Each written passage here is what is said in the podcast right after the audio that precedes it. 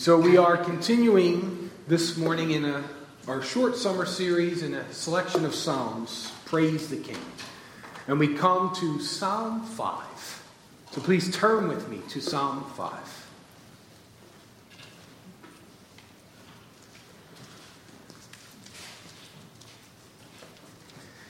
This message is titled, The King of Righteousness.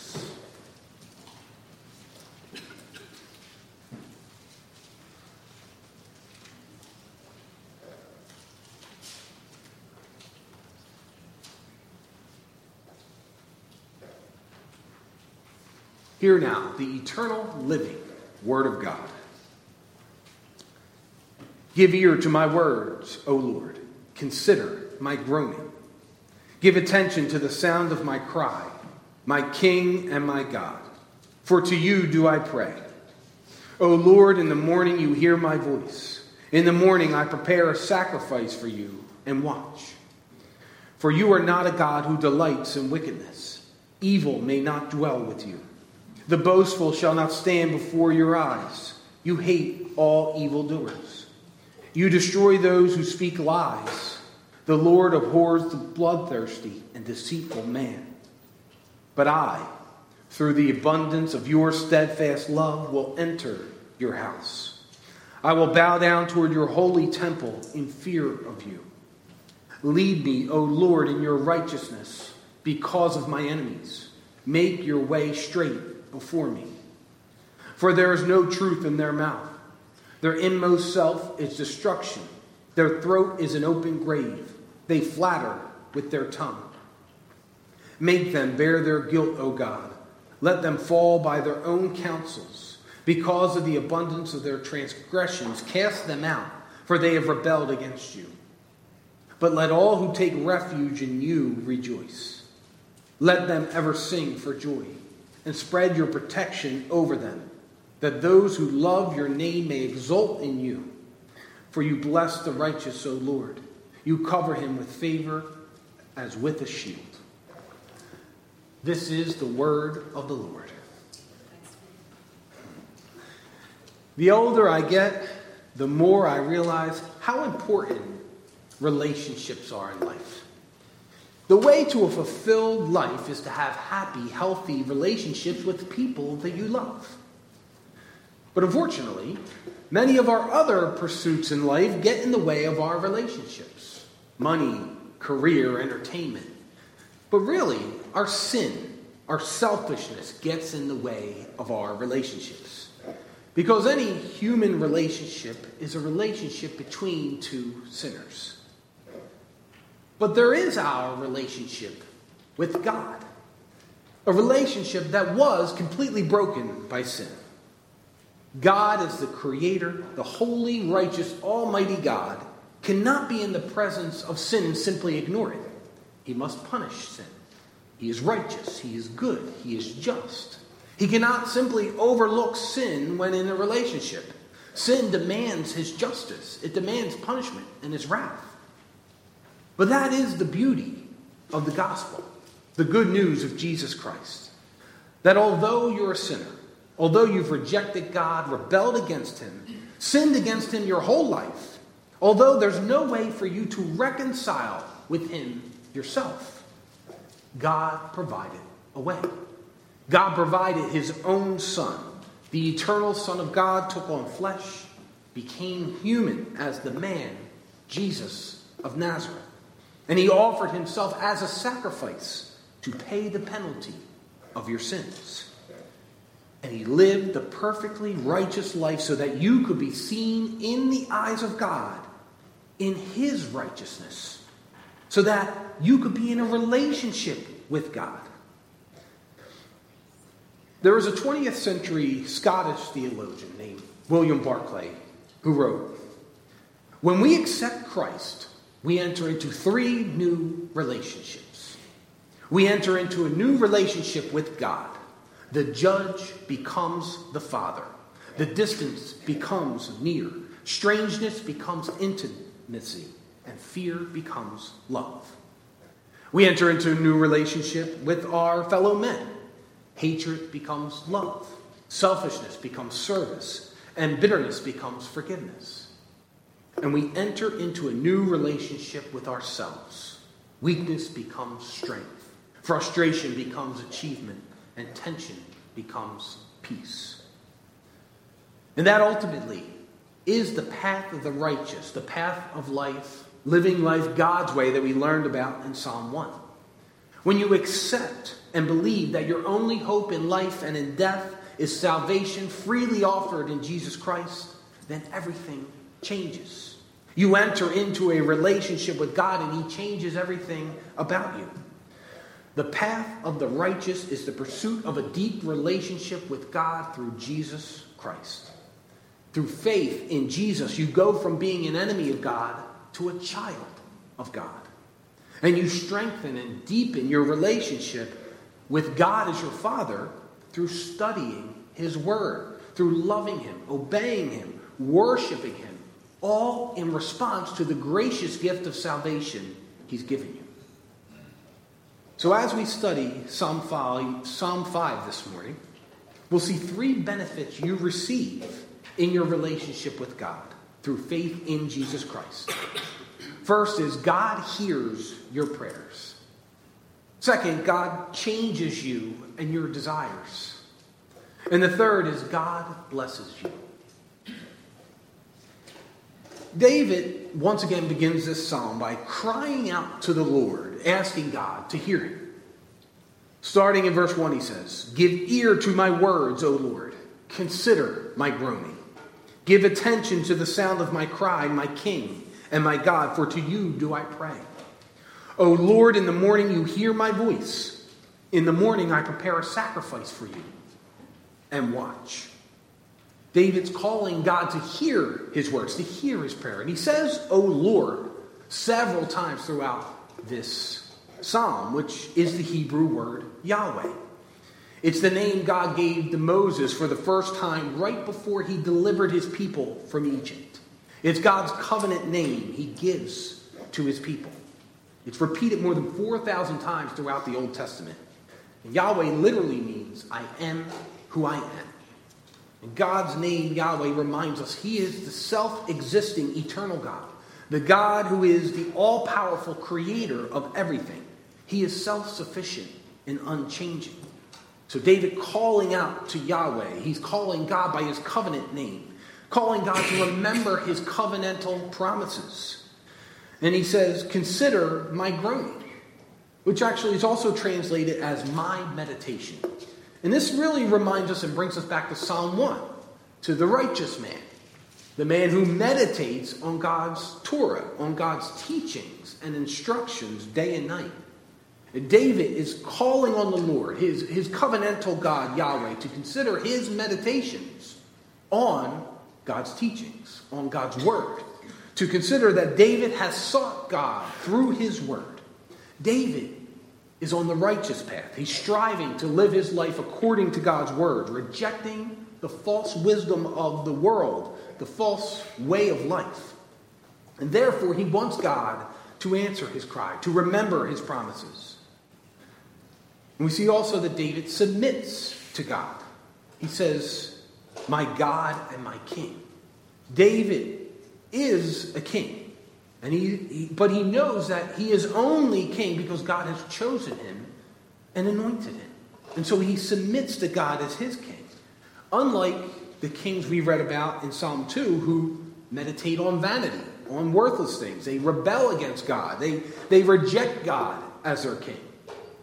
David, on the other hand, declares his allegiance to God. And he's showing this through his meditations and through his humble submission to God. And he prays to God. He says, "For to you do I pray." So David's prayer to God shows that he relies on him. He submits to God and he calls to him for help. He says, "O Lord, in the morning you hear my voice. In the morning I prepare a sacrifice to you and watch." And so here we see the first benefit of your relationship with God through Jesus Christ is God hearing your prayers. As a Christian, as someone who is united to Christ by faith, you have access in prayer to the throne room of God. the King of the universe, the creator and sustainer of all things. You can come before him and speak with him. You can tell him how you feel. You can tell him what you desire. You can even make requests of him. He tells us to do this. You can ask him for what you need, what your loved ones need, what our church needs. God hears you. Because he is not only the sovereign king and creator of the universe, but through the life, work, and death of Jesus Christ, through your adoption into his family, he is your Father in heaven. He cares for you. He loves you.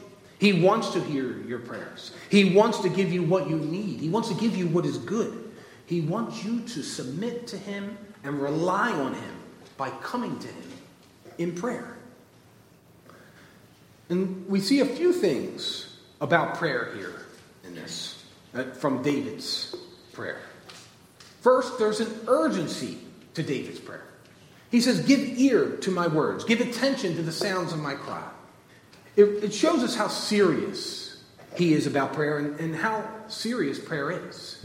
And the reliance that David has on God. He needs God to hear him. But David is confident in his relationship with the Lord. He knows that God will hear him. And so there's also a confidence to his prayer. If you have a covenant relationship with God through faith in Jesus Christ, you know that he loves you and you know that he will hear you. You can confidently come to him in prayer knowing that he is the giver of all good things and that he will provide for you and care for you. He may not always give you the answer you want, but he will always give you everything you need. And he wants you to draw near to him in prayer. And David also reveals the heart of his prayer. There's a heart of submission to the Lord. He calls him my God, my King. And also he worships God. David draws near to God in praying to him. He comes before him in worship. He says, in the morning I prepare a sacrifice for you. This is the God whom he worships. You pray to the God you worship. In worship, we draw near to God. And it's a chance to feel his presence, to feel the closeness of our relationship with him. And the sacrifice, most likely, was a sin offering. Because confessing sin before God is important in drawing near to him. It's why we do it in worship. You should be confessing your sin in prayer. Asking God to search your heart and reveal the hidden sins to you, because this is part of your coming into the presence of the Lord. And David doesn't only say he worships God, but in the morning I prepare a sacrifice for you and watch. He's watching to see how God will answer his prayers. He's waiting for God in expectation. When you pray to God, you can pray in faith, expecting that God will answer. And you can pray that you will accept his answer because he is the God of all good things. He knows what is best. You may think you really need something. You really need this job, or you really need to win the lottery. You may pray that God makes your life easier and better, but God knows what he has planned for you. God knows how he is working all things for good, even when you can't see it. His thoughts are above your thoughts. His ways are above your ways. So you can pray to God, who is the Almighty King, who is also your Father through Jesus Christ, and you can do so knowing that he hears you. You can do so worshiping him, glorifying him, confessing your sin, drawing near to him, submitting to him, admitting that you're inadequate and that you need him. You have to rely on him, and you can do so urgently, expecting that he will hear you and he will answer, because you're praying in the name of his Son, Jesus Christ. But David knows that God hearing his prayers is only on the basis of God's relationship with him, through God's covenant and his promises to him. Therefore, he begins to reflect on those outside God's covenant, those on the path of the wicked. Starting in verse 4, he says, for you are not a God who delights in wickedness. Evil may not dwell with you. The boastful shall not stand before your eyes. You hate all evildoers. You destroy those who speak lies. The Lord abhors the bloodthirsty and deceitful man. The psalm speaks of the wicked frequently. In Psalm 1, we learned of the way of the wicked, the path of life, according to the world. In Psalm 2, we learned the wicked who rebel against God and against his anointed king, against his Christ. Now in Psalm 5, David says that God doesn't hear their prayers, ultimately because they don't have a relationship with God, and their behaviors show it. They live wicked, evil lives. They are on the path of the wicked, living their life according to the counsel of the wicked, following the course of the world. And that's really what it means to be on the path of the wicked. It means someone who is not in a relationship with God. Someone who's not seeking him in prayer, not seeking him through his word. Someone who doesn't care what God has to say, who rejects him and his commands, who really doesn't know him at all. Someone who is living life in selfishness, in sin, in wickedness. And because of this, because of the evil and the pride, the lies and the deceit, because of their sin, God doesn't hear their prayers. And David's saying, this isn't me. I'm not on the path of the wicked. He's not someone who's living without a relationship with God. And for someone who is on the path of the righteous, although your righteousness is in Christ alone, you have sinned, but you know it's wrong. That's the difference between the two paths of life. Those on the path of the wicked sin and they don't care. Those on the path of the righteous still sin. No one is sinless in this life, but you desire to stop sinning. You study and read and meditate on God's word so you can know what he has to say about how he wants you to live life. That's the path of the righteous. The life of someone who is united to Christ by faith. The life of someone in a relationship with God through his Son. And when you have this relationship, when you have faith in Jesus Christ, you know that God hears your prayers with absolute certainty. And David contrasts himself with those on the path of the wicked. In verse 7 and 8 he says, "But I, through the abundance of your steadfast love, will enter your house. I will bow down toward your holy temple in the fear of you. Lead me, O Lord, in your righteousness because of my enemies. Make your way straight before me." Contrary to the wicked who reject God, who live their life without him, who have no relationship with him, David will enter God's house, but only through the abundance of God's steadfast love. So notice that David's not stating or even implying that he deserves this. David, we all know, sinned greatly. But David's worship and his love for God hasn't earned him God's favor. It's because of God's undeserved favor upon him that David responds in loving obedience. It's only because God's steadfast love upon him that David can even enter the house of the Lord. As David says, "I will bow down toward your holy temple in fear of you." This is David's response to the grace of God. He worships the Lord in fear of the Lord. He worships with a proper attitude of reverence, of respect, awe, and fear of the holy God, of the God who loves him and whom he loves. And then he says, "Lead me, O Lord, in your righteousness because of my enemies. Make my way straight before me." This is the second benefit of your relationship with God through faith in Christ. God changes you and changes your desires. David prays for the Lord to lead him in his righteousness. When you come to a relationship with God through faith in Jesus Christ, you are saved by the life, death, and resurrection of Jesus Christ alone. The work of Jesus Christ is sufficient to save you. You can't add anything to it. Everything you do in obedience is a response to this salvation that has already been accomplished by Jesus. And Paul wrote of this in Ephesians 2. "For by grace you have been saved through faith. And this is not your own doing. It is the gift of God, not a result of works, so that no one may boast." Nothing you've done contributes even 1 ounce to your salvation. You're saved from the wrath of God as you are, solely through Jesus Christ. But when you're saved, God doesn't leave you as you are. Anyone who comes into a relationship with God through faith in Jesus Christ will be changed. And you'll want to live according to God's word. You will seek out his word and you'll want to live life his way. God changes your desires.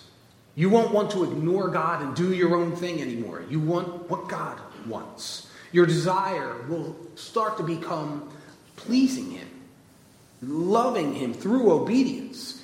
You were saved from the wrath of God, but you're also saved for something.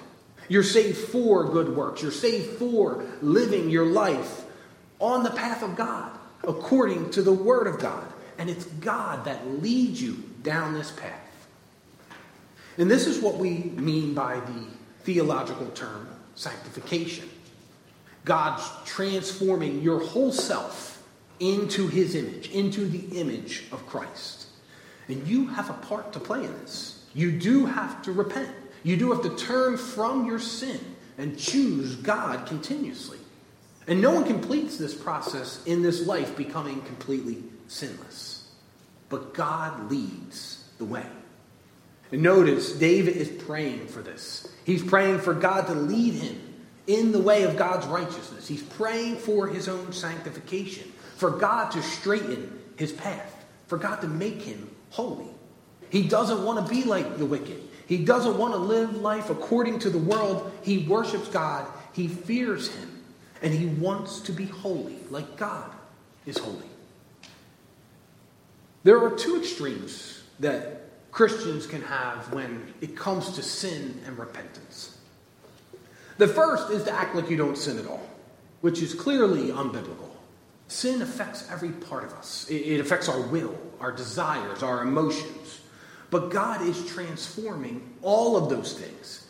He's leading you in repentance. You do have to repent in your own will. You do have to choose to stop sinning. But God gives you the power to do so. He enables you more and more to die to sin, to live to righteousness. And the other extreme I see is to ignore the need for repentance, to kind of laugh off or excuse away sin, like, well, we're all sinners, and not showing any grief for sin, not showing any desire to repent. All sin is forgiven by the cross of Jesus Christ, but all sin is serious. If you are forgiven in Jesus Christ, you'll want to repent. God gives you his Holy Spirit working in you, convicting you of your sin, giving you the desire and the power to repent. And Paul continued his thoughts in Ephesians 2, verse 10. He said, "For we are his workmanship." We're saved by grace through faith. For we are his workmanship, created in Christ Jesus for good works, which God prepared beforehand, that we should walk in them. When you enter your relationship with God through the reconciling work of Jesus Christ, you are a new creation. You desire to live the life that God has revealed in his word, to live on the path of the righteous, being led by God the whole way. David turns his attention back to the wicked in verse 9. He says, "For there is no truth in their mouth. Their inmost self is destruction. Their throat is an open grave. They flatter with their tongue. Make them bear their guilt, O God. Let them fall by their own counsels. Because of the abundance of their transgressions, cast them out. For they have rebelled against you." David begins here with the lies of the wicked. And we see this a lot. They're deceptive. There's lies. There's destruction in their heart. Their throat is an open grave. He's speaking about their lives leading to death. And that's one of the things about the way of the world, the way of life that is contrary to God's word, is that their lies can be so convincing and they're everywhere. David keeps mentioning the lies of the wicked because that is one of the main distinctions between the two paths of life, the lies of the wicked and the ways of the world and the truth of God's word. And this is why it's so important that you continuously study, read, and meditate on the truth in God's word, so that you can know when you're being lied to. I was recently watching the children's movie, The Sandlot with my kids. It is a movie about a group of boys, 11 or 12 years old or so. I really enjoy this movie. And these boys, they get together and they play baseball every day in the summer in this empty sandlot.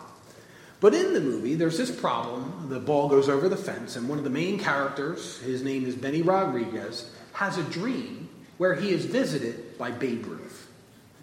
And in this scene, Babe Ruth tells this kid a number of things. And because I study and meditate on God's word, there were alarms going off. These are lies. First, he says, more than once, legends never die, which clearly is not true. Then, in encouraging him to do something great, he wants him to do something great that everyone remembers. He says everyone gets one chance to do something great. Most people never take the chance. Either they're scared or they don't recognize it when it spits on their shoe. He goes on to imply that something happened, namely the kid hit the guts out of a baseball, because God was implying, he wanted to tell him something and he needs to listen. Ultimately, he was saying that God wants him to do something great in the eyes of the world. And then he says, probably the biggest lie of all, follow your heart, kid, you'll never go wrong. Most of this movie is relatively harmless, and I do quite enjoy it. But this scene epitomizes how the teachings and the lies of the world are slipped into so many things around us. We're surrounded by these lies. And I want to make it clear, I'm not saying you shouldn't watch this movie. I just watched it, and I quite enjoyed it. We shouldn't hide ourselves from the influences of the world, because you can't avoid it. You can't hide in a closet all day. You have to interact with the world. You have to speak to people. You're going to consume media. But you are to, as we read about in Psalm 1, meditate on the Word of God day and night. You are to read your Bible, study the Scriptures, hear the Word of God preached in worship. The more you are steeped in the Word of God, the more you are living God's way of life and know it in your heart, you'll be able to discern when the world is trying to lead you astray. Then you'll be able to keep from walking in the counsel of the wicked. You're going to hear the counsel of the wicked. You're going to be in the world. But you want to avoid this way of life that is taught. You want to live life the way it is taught in God's Word. If you know what God's Word says about life and death, then you'll know the statement, legends never die, is clearly a lie. The only way to eternal life is through faith in Jesus Christ. If you know that what the Word of God says about what God wants from you, you'll know that He's not concerned about you doing great, memorable things in the eyes of the world, but that God wants you to love Him with all your heart, mind, strength, and soul. And He wants you to love your neighbor. If you know what the Word of God says about the human heart, then you'll know that the advice to follow your heart and you'll never go wrong is actually a destructive lie. When you know that God says that the heart is deceitful above all things and desperately sick, then you'll know that the truth is, if you follow your heart, you'll actually never go right. You'll always be wrong. You are to follow the heart of God. That is the way He is revealed in His Word. You're to follow the heart of Christ that is revealed in the Scriptures. Then you'll never go wrong. And to do so, you need to know what the Word of God says. In order to avoid living according to the lies of the world, you have to know how God wants you to live. So you don't need to avoid what the world says. You really can't avoid it. But you need to know the truth of God's Word so that you can combat the lies. And David concludes this psalm in verses 11 and 12. But let all who take refuge in you rejoice. Let them ever sing for joy and spread your protection over them, that those who love your name may exult in you. For you bless the righteous, O Lord. You cover him with favor as with a shield. So David now changes topics from speaking about the wicked and asking God to condemn them in their lies to speaking about the righteous. The wicked are those who reject God, His way of life. They lie and they deceive, and they are to be held to account for their evil. But the righteous Those who take refuge in God, those who are in a relationship with God, who fear him and love him. David calls for God to let them rejoice, that they would sing for joy, that God would protect them, that those who love the name of God would exult in him. And the name of God in the Bible represents God's character. David is saying that those who love the character of God. And that's a characteristic of someone on the path of the righteous, someone in a relationship with God, someone who is seeking God's presence. They love the character of God. The righteous, those in a covenant relationship with God through Christ, they love God and everything about him, and they exult in his nature. And then David ends with, "For you bless the righteous, O Lord. You cover him with favor as with a shield." And this is the third benefit of your relationship with God through Christ. God blesses you. Taking refuge in God means committing your life to him, relying on God, relying on his power and his protection. It's being on the path of the righteous, trusting in God and relying on him, seeking his presence, strengthening your relationship with him. You don't seek God for his benefits. You seek him because he is the greatest good. And when you do this, when you seek first God and his kingdom and his righteousness, he will give you everything you need. When you seek God, you will draw near to him. He will hear your prayers. When you seek God, he will change you and transform you into the righteous image of his Son. When you seek God, he will bless you and he will cover you with favor as a shield. God's favor and his blessing are upon his people, so you can trust that no matter how difficult your circumstances and things may be in this world, you can trust that he is with you and that he will lead you on the path of righteousness, and he will bless you along the way. And God's covering for those that take refuge in him is ultimately fulfilled in Jesus Christ. Through the life, death, and resurrection of Jesus Christ, those who trust in him, those that receive and rest upon Jesus Christ alone for salvation, are covered with the favor and the very righteousness of God. You can come to God in prayer, and he will hear you because of the great mediator on your behalf. You're changed by God, and he gives you desire to be more like Jesus Christ each and every day. You are covered by God in the righteousness of Christ. And it's only in the perfect righteousness of Jesus Christ that you stand before God. It's only in Jesus Christ that you receive all the blessings of God that only Christ himself deserves. You are blessed by God in Jesus Christ, and only in Jesus Christ. So you can praise God, the King of righteousness, for all he has done, for all he continues to do in you and for you, through Jesus Christ our Lord. Let us pray.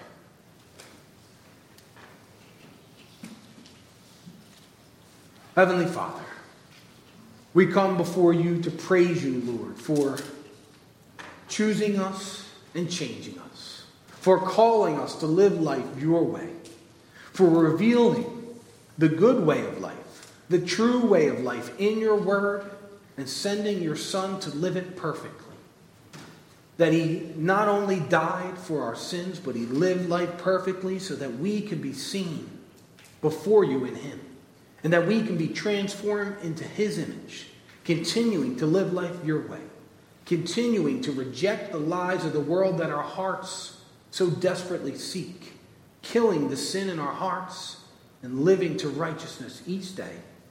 And we ask that you would continue to do this, Lord, revealing the sin in our life and making us more and more like your Son, Jesus Christ, so that we can proclaim your gospel and live it out each day, being the light of Christ in the world.